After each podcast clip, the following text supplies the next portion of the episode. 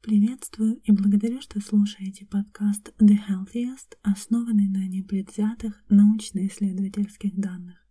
С вами Анастасия Кайц, и мы снова побеседуем на простом для понимания языке о сложных процессах. Этим самым часто запрашиваемым выпуском мы начинаем небольшой цикл про воду. Желаю вам полезного прослушивания. Мы кратко пройдемся по стандартным сводкам в формате дайджеста и далее разберем наиболее актуальные вопросы по заявленной теме. Нам с вами прекрасно известно, что недостаточное потребление воды связано с рядом проблем. А именно, это ассоциировано с более высокими рисками получить перелом, тепловой удар, более высокие риски возникновения болезней сердца, легких, почек, можно заполучить камни в почках, некоторые виды рака, в том числе рак толстой кишки, инфекции мочевыводящих путей, кариес, снижение иммунной функции и образование катаракты. Это небольшой список возможных проблем, и, к сожалению, мы начали наш с вами выпуск как-то не совсем позитивно, поэтому исправляемся, расскажу про исследование. Одно из исследований с участием 20 тысяч мужчин и женщин показало, что у тех, кто ежедневно выпивал 5 и более стаканов воды, риск смерти от сердечно-сосудистых заболеваний был примерно в два раза ниже, чем у тех, кто выпивал два стакана или меньше. Как и по результатам одного из гарвардских исследований, эта защита сохранялась даже после контроля таких факторов, как диета и физические упражнения, что позволяет предположить нам, что вода может играть причинную роль, возможно, улучшая кровоток. Европейские специалисты и Институт медицины США рекомендуют выпивать от 8 до 11 стаканов воды в день для женщин и от 10 до 15 стаканов для мужчин. В это количество входит вода из всех напитков, а не только чистая. Это важное примечание, так как бытует миф, все, что не вода, то еда. Мы получаем около 4 стаканов воды из пищи, которую едим, и воды, которую наш организм вырабатывает самостоятельно, поэтому упомянутые рекомендации примерно эквивалентны 4-7 стаканам воды для женщин и 6-11 стаканам для мужчин при условии умеренной физической активности – и при умеренной температуре окружающей среды. Если у вас нет таких заболеваний, как сердечная и почечная недостаточность, или ваш врач не рекомендует ограничить потребление жидкости, то в среднем рекомендации говорят о том, что нам достаточно около 5 стаканов воды в день выпивать. Но в этом мы еще с вами разберемся. Мы зачастую озадачены, какую воду лучше пить.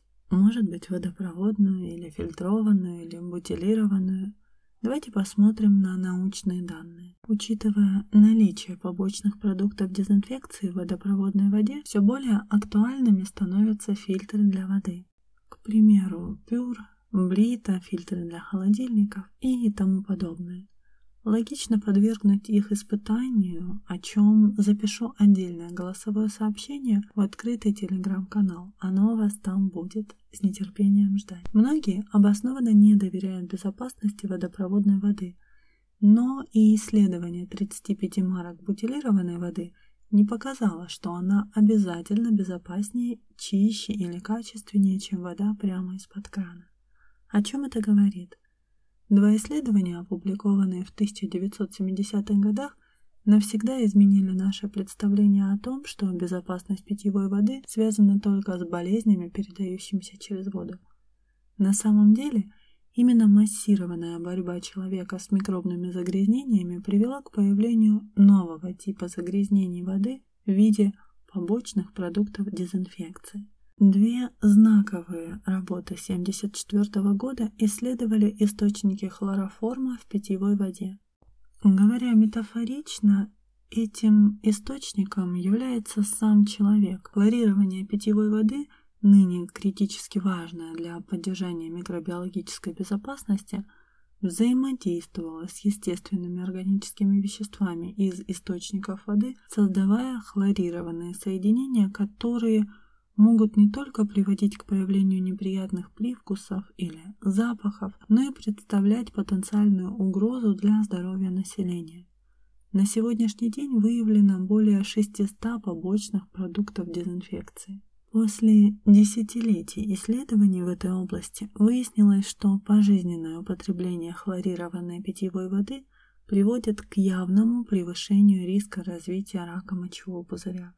Существуют также некоторые доказательства повышенного риска развития некоторых видов врожденных дефектов, но основное беспокойство вызывает связь именно с возникновением рака мочевого пузыря. По оценкам Агентства по охране окружающей среды, от 2 до 17% случаев рака мочевого пузыря в США связаны с этими побочными продуктами дезинфекции в питьевой воде. Лучший способ снизить риск – установить причину. Страны могут предотвратить образование побочных продуктов дезинфекции в первую очередь путем более тщательного удаления естественных органических веществ из исходной воды.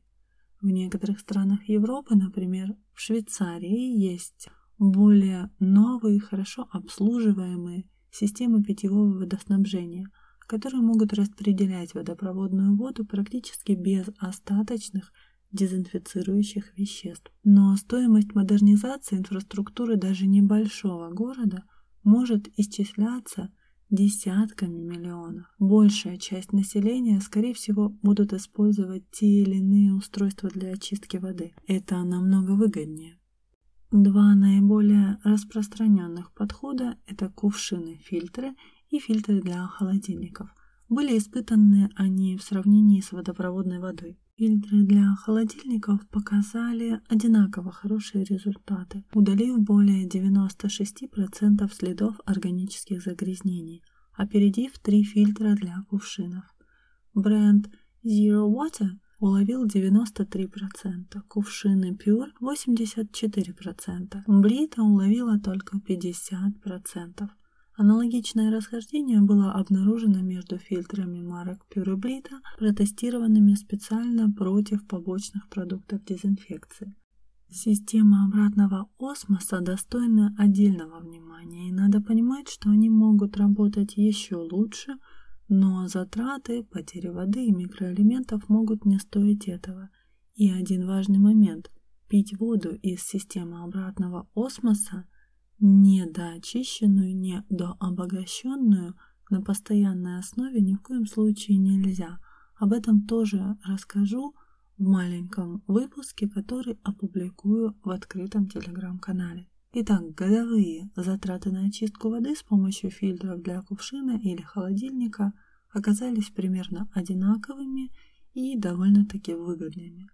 Учтите, что важно менять фильтр в соответствии с указанной датой, так как мало того, что фильтры со временем теряют часть своей способности к очистке, так внутри них могут еще и накапливаться бактерии, в результате чего в так называемой фильтрованной воде будет больше бактерий, чем в воде даже прямо из-под крана.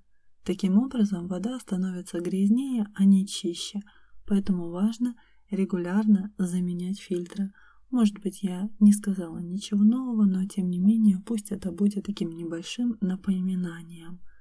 Полагаю, многие из нас думали, что эти даты, написанные на фильтрах, это всего лишь маркетинговый ход, созданный для того, чтобы мы просто чаще покупали фильтры. Но нет, как оказывается, на поверку все это довольно-таки обосновано. К слову, это же касается и воды из 19-литровых бутылок.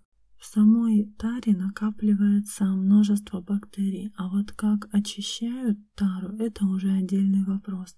Своим исследованием на эту тему тоже поделюсь в открытом телеграм-канале. Еще это касается зубных щеток, которые желательно менять раз в три месяца, так как на них могут образовываться биопленки с бактериями кариеса, но и не только. Двигаемся дальше. Люди иной раз задаются вопросом, а не является ли щелочная вода аферой. Давайте разбираться вместе. Продавцы ионизаторов воды утверждают, что щелочная вода обладает целебными свойствами, а скептики ее называют змеиным маслом. Этот термин зачастую используется, когда речь идет о вводящем заблуждение маркетинге или мошенничестве в области здравоохранения. Обе стороны могут ошибаться. Является ли щелочная вода мошенничеством? Существует тысячи сайтов и финансовых пирамид, продающих аппараты по разным ценам, вплоть до 6 тысяч долларов, и якобы эти установки подщелачивают нашу водопроводную воду, превращая ее в чудодейственную целебную воду. Без удивления, чудесные свойства – одно из якобы величайших достижений в области здоровья в истории человечества, и позиционируются эти свойства как секрет заполучения оптимального здоровья и долголетия. Хотя в основном, если прочитать текст мелким шрифтом, то производитель уведомит покупателя, что не знает, может ли такая вода в действительности даровать молодость и так далее. Как всегда, скептики настроены скептически и утверждают, что щелочная вода – это невероятное мошенничество, навязанное публике, и что в научной литературе нет достоверных доказательств наличия ее каких-либо особых преимуществ. Как уже говорила, необъективны и производители, и скептики. Новое исследование показало, что по сравнению с контрольной группой, употреблявшей обычную воду, молодые люди, выпивавшие щелочную воду, снизили уровень плохого холестерина на 10% в течение двух месяцев, что довольно впечатляет. А у женщин постарше этот показатель снизился почти на 15%. И это тоже очень впечатляет. Я сейчас не утрирую, только позвольте дать одно важное уточнение. Если вы хотите попробовать, вы можете приготовить щелочную воду самостоятельно. Достаточно добавить 3 четверти чайной ложки или чуть менее качественной природной соды на литр воды. Порядочно на этом вы, конечно же, сэкономите и при этом в качестве не проиграете. И этот способ далеко не единственный. Но сода не оказывает такого же эффекта, как хлорид натрия или самая простая поваренная соль. В одном из исследований у тех, кто пил воду с природной содой, давление не изменилось, а в другом исследовании было обнаружено значительное улучшение артериального давления у тех, кто пил подсоленную воду. Разнообразными вариациями и способами, которые бережливо искала и проверяла, от души поделюсь в упомянутом аудио, которое будет ждать вас в телеграм-канале. Пользуйтесь во благо. Итак, аппараты для приготовления щелочной воды действительно являются обманчивым маркетингом, но сама щелочная вода таковой не является. И вот мы подошли с вами к следующему актуальному вопросу. Сколько же стаканов воды мы должны выпивать в день? Согласитесь, сама формулировка недостаточно приятная. Что значит должны? Кому должны? А может быть, стоит ориентироваться все-таки на желание организма, а не на то, что мы должны. Исходя из потенциальных преимуществ правильной гидратации, таких как снижение риска рака мочевого пузыря, сколько стаканов воды нам желательно стремиться выпивать ежедневно? Наверное, так бы лучше было сформулировать вопрос. Более двух тысяч лет назад Гиппократ сказал, если бы мы могли дать каждому человеку правильное количество питания и физических упражнений, не слишком мало и не слишком много, мы бы нашли самый безопасный путь к здоровью. Как же это можно трактовать в контексте воды? Воду называют игнорируемым, недооцененным и недостаточно изученным предметом. Но многие работы, в которых восхваляется необходимость правильной гидратации, финансируются производителями бутилированной воды. Оказывается, часто цитируемая фраза «пейте не менее 8 стаканов воды в день» не имеет под собой достаточных научных доказательств. Вот как-то так. Кто же и как до этого додумался? Упомянутая мною рекомендация восходит к статье 1921 года, в которой автор измерил количество собственной жидкости, выделяемой за день, и определил, что в день мы теряем около 3% жидкости от веса тела, что составляет примерно 8 стаканов воды. Следовательно, долгое время рекомендации по потреблению воды для человечества основывались только на изысканиях одного человека. Но теперь появились данные о том, что недостаточное потребление воды может быть связано с повышенными рисками переломов, тепловым ударом, болезнями сердца и так далее, вплоть до констипации, снижения иммунной функции. Однако проблема многих из этих исследований заключается в том, что низкое потребление воды связано с несколькими видами нездорового поведения. А именно, послушайте, пожалуйста, внимательно. К этим видам относятся низкое потребление фруктов и овощей, а также зелени и ягод, наличие фастфуда и полуфабрикатов в рационе, а также продуктов глубокой промышленной переработки. На все возникающие вопросы касательные воды – нам могут дать ответы только крупные и дорогостоящие рандомизированные исследования. Но учитывая тот факт, что вода не может быть запатентована, такие испытания кажутся маловероятными, и найдется ли кто-то с независимой стороны, кто будет за них платить. Поэтому нам остаются исследования, которые связывают болезни с низким потреблением воды. Но болеют ли люди потому, что меньше пьют? Или они пьют меньше, потому что болеют. Было проведено несколько крупных проспективных исследований, в которых потребление жидкости измерялось до развития болезни. Например, гарвардское исследование 48 тысяч мужчин показало, что риск развития рака мочевого пузыря снижается на 7% на каждый дополнительный стакан жидкости. Сопроводительной редакционной статье говорится, что стратегии профилактики наиболее распространенных видов рака в принципе очень просты. Чтобы предотвратить рак легких, нужно бросить курить. Чтобы предотвратить рак груди, нужно поддерживать идеальную массу тела и заниматься спортом. Чтобы предотвратить рак кожи, нужно держаться подальше от солнца. Простые рекомендации, конечно же, они не единственные, но такие довольно-таки очевидные. Теперь появился этот, казалось бы, простой способ снизить риск развития рака мочевого пузыря. Пить больше жидкости, так как вода, вероятно, снижает вискозность крови, то есть ее густоту. А теперь буквально мимолетно давайте зададимся вопросом, может ли обезвоживание влиять на наше настроение? Уменьшение объема мозга, связанное с обезвоживанием, может играть роль не только в когнитивных нарушениях, но и в уровне энергии, бдительности и счастья. Вода является питательным веществом номер один в нашем рационе.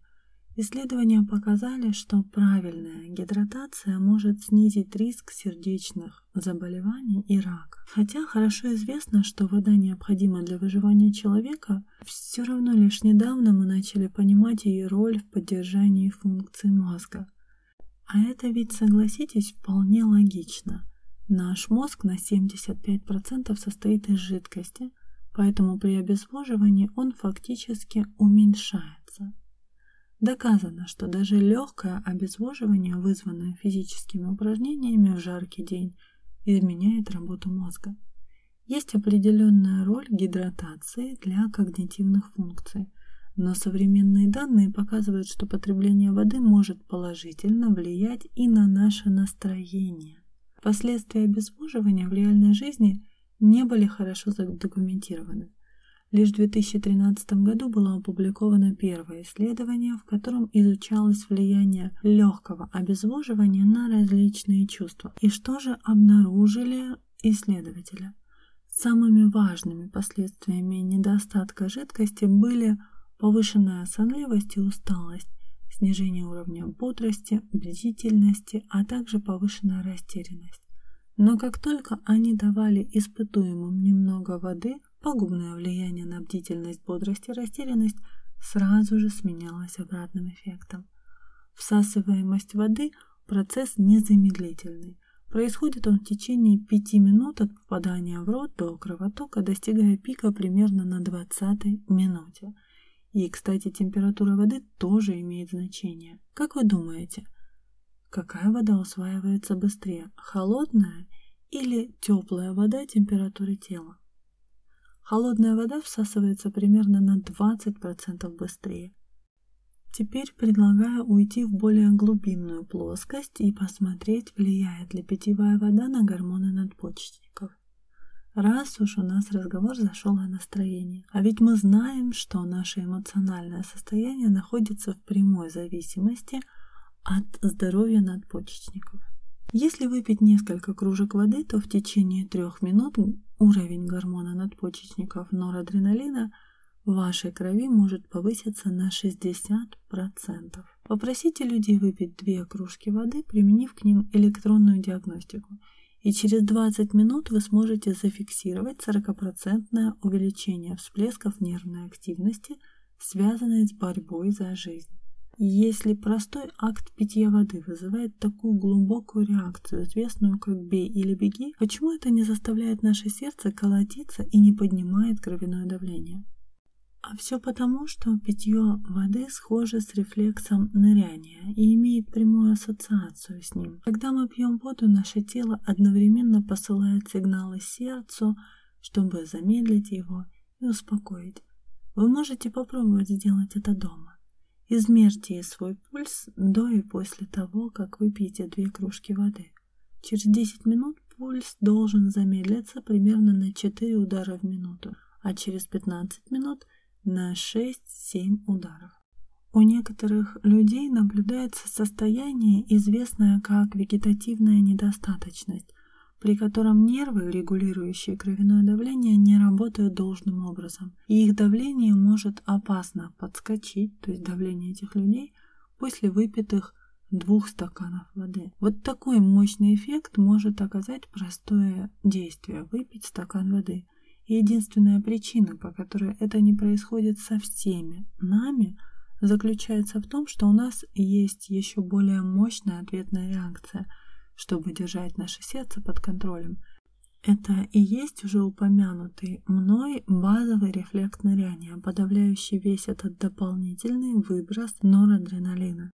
Подобный замечательный эффект от воды может быть полезен для людей, страдающих более легкими формами вегетативной недостаточности, такими как ортостатическая гипотензия, когда у людей кружится голова при резком вставании. Вот им выпить немного воды перед тем, как встать с постели утром, может быть довольно полезно. И вот мы потихоньку подошли к самому интересующему всех вопросу. Как же пить воду? Человек медленно идет к застоям, к отекам, к латентному обезвоживанию и прочему. Так вот и выходить из этих патологических состояний желательно медленно. Поэтому и пить воду надо медленно. Не кружками, не бутылками, а порционно, мелкими глотками. На больший, нежели чем сейчас объем воды надо выходить постепенно, минимум 1-2 месяца. Иначе, если будете форсировать, с задачей восстановления циркуляции вы не справитесь, а только могут усугубиться отеки, застои, и вы просто заставите почки работать на пределе своей мощности. У такой стратегии есть весомые бонусы. Это поддержка сердечно-сосудистой системы, нормализация давления, профилактика отеков, застоев, тромбозов, тромбофлебитов, варикоза, псориаза, инфаркта, инсульта – и снижение стресса. Начинать пить воду надо прямо с утра, сразу же после пробуждения. Сначала нужно прополоскать горло, затем прополоскать зубы чистой водой, затем выпить воду, можно прохладную, а лучше, чтобы она была температуры тела, то есть теплой. Это касательно первого, условно говоря, стакана воды. Это может быть вовсе и не стакан, например, может быть меньше. Теплую воду можно пить залпом – для профилактики констипации, то есть запоров, а прохладную нужно пить только медленно и дробно. Сразу после этого с завтраком лучше повременить и подождать 15-20 минут. Далее пить воду можно между приемами пищи. Почему нельзя пить воду одновременно с приемом пищи или сразу после него? Потому что пища, поступая в желудок, должна быть смочена только слюной и больше ничем. Наша распространенная привычка запивать пищу происходит от спешки, от того, что человеку некогда или лень жевать. Вот он и запивает, чтобы поскорее протолкнуть пищу в желудок, вместо того, чтобы разжевать ее до киселеобразного состояния и создать естественные условия для свободного прохождения пищи в желудок. Но что происходит в желудке, когда туда попадает такая смесь из пищи и жидкости? Прежде всего, эта пища оказывается необработанной щелочью, имеющейся в слюне, и значит она недостаточно готова к перевариванию, то есть в целом снижается КПД пищеварения. Пить во время еды значит постоянно мешать самому себе. То же самое происходит, когда человек пьет сразу после еды. Когда же можно пить воду? На обработку воды желудку требуется всего лишь 15-20 минут. За это время вода расщепляется на молекулы и сквозь стенки желудка попадает непосредственно в межклеточное пространство, начиная там свое очистительное воздействие. Пищу можно запускать в желудок только тогда, когда там уже нет воды. Значит, через 15-20 минут после питья уже можно принимать еду. Принимая еду, дожевывать ее надо до такого состояния, чтобы она стала как можно более жидкой и легко протекала по пищеводу. После еды, пока идет переваривание пищи, пить тоже нельзя. На переваривание белков уходит полтора-два часа, на переваривание некоторых углеводов 20 минут. Значит, и пить желательно через час полтора, а то и два часа после еды. Некоторые рекомендации говорят о том, что достаточно 40 минут. Это нужно смотреть за реакцией своего организма, конечно. Прислушивайтесь прежде всего к нему, как он чувствует и какое у вас пищеварение. И есть некоторые варианты, как можно отследить маркеры. Тот, кто наблюдает за природой, знает, что ни одно животное не пьет во время еды или сразу после еды. После еды животное лежит и отдыхает, переваривая съеденное, и только потом идет к водопою. Это естественный закон природы. Если начать ему следовать, человек будет ощущать, что пить во время или сразу после еды – лишь нелогичная привычка, потому что настоящей жажды в это время нет и быть не может. Настоящая жажда появляется, как и предусмотрено природой, лишь через полтора-два часа после еды. На этом мы пока завершаем наш изобилующий релевантными данными выпуск, но не закрываем тему. Мы к ней еще вернемся обязательно.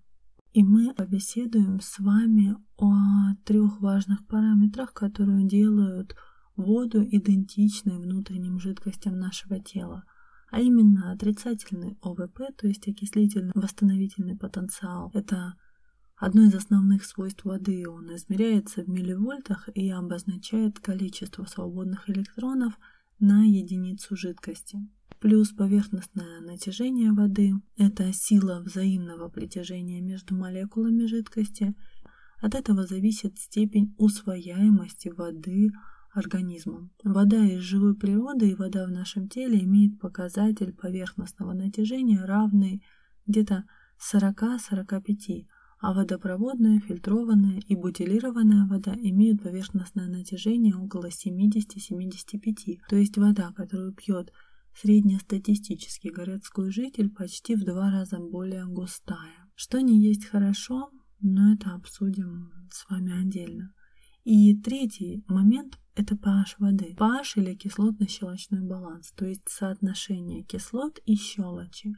Это показатели, определяющие концентрацию ионов водорода в растворе – его легко измерить специальным прибором, который так и называется pH-метр. Все жидкости нашего организма, это и лимфа, межсуставная, межклеточная жидкости, имеют щелочную среду.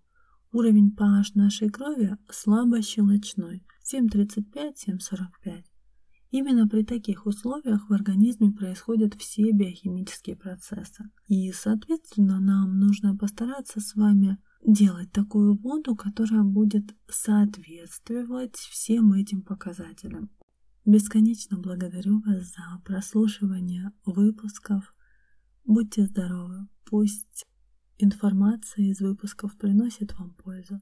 С вами была Анастасия Кайц и Impact проект The Healthiest с заботой о вашем ментальном и физическом здоровье.